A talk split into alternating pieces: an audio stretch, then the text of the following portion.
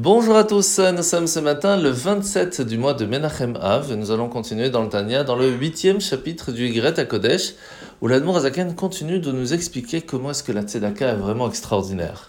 La Tzedaka permet de faire réveiller la miséricorde divine pour que lui aussi nous donne cette chance de recevoir toutes ces bénédictions. Cela permet aussi à ce que notre prière soit différente, qu'elle permette à ce qu'elle soit plus concentré et donc de réussir à changer les décrets divins et de recevoir ce que l'on demande. Aujourd'hui, l'Admorazaken va nous expliquer comment cela fonctionne. Comment est-ce que, en donnant une pièce à un pauvre ou même dans une boîte de tzedaka, cela va permettre tellement de grandes choses? Il va nous donc nous expliquer aujourd'hui comment fonctionne la plantation dans la terre. Comment est-ce qu'en mettant une graine qui va en fin de compte, euh, se détruire complètement, se décomposer totalement, va disparaître dans la terre, va faire pousser des plantes, des légumes, des arbres, des fruits. Et plus que ça, la graine va permettre de demander à la terre de faire pousser précisément le fruit que l'on a demandé. D'où vient cette force? Cette force ne se trouve pas dans la graine, elle se trouve dans la terre c'est la terre qui permet de faire pousser. La graine n'est qu'une demande d'ADN. C'est ce qui va demander à la terre de faire réveiller la force qui se trouve en elle.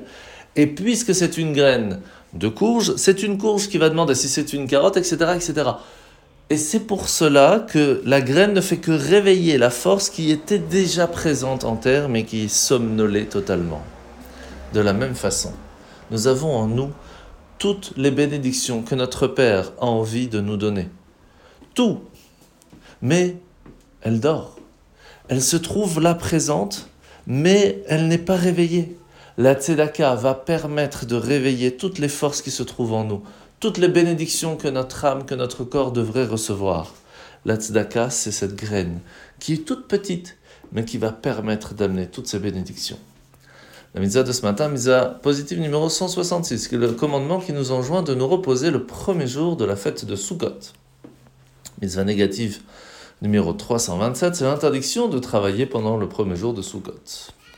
Mitzvah positive numéro 167, c'est le commandement qui nous enjoint de nous reposer le huitième jour de Sukkot, ce qu'on appelle Shmini Atzeret.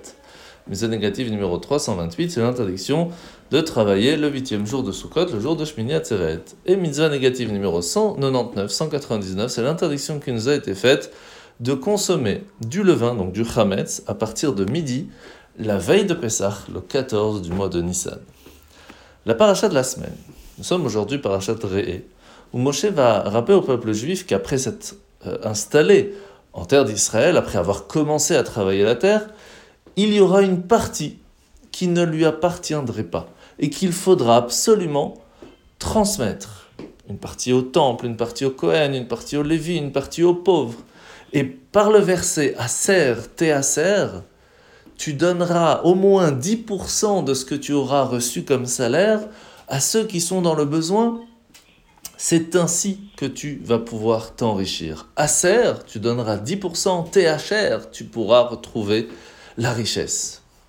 C'est ainsi que nous nous rappelons encore une fois comment est-ce que la mitzvah de la tzedaka, d'aider son prochain, de donner 10% de son salaire à ceux qui sont dans le besoin, permettent de réveiller ces forces qui se trouvent en nous, ces bénédictions de richesse qui n'attendent que d'être réveillées.